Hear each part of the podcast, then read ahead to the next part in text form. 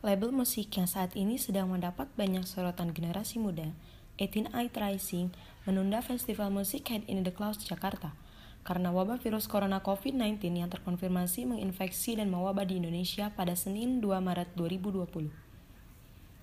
Melalui official akun Instagram 18 Eye Rising, mereka mengungkapkan alasan serta permintaan maaf terkait dengan penundaan jadwal festival musik tersebut.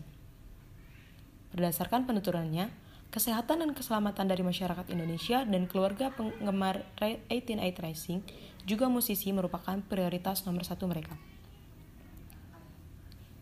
Musisi besutan 18 Eight Racing seperti Rich Brian, Nicky, Joji, Stephanie Putri, Higer Brothers, Jack Wang, dan August Eight direncanakan akan memeriahkan Head in the Clouds Jakarta. Festival musik ini sedianya akan berlangsung pada 7 Maret 2020 dan bertempat di J Expo Kemayoran.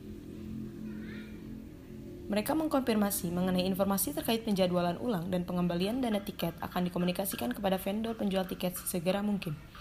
Mereka pun berharap bahwa keadaan cepat membaik sehingga festival musik ini bisa berlangsung dan dinikmati oleh seluruh warga Indonesia.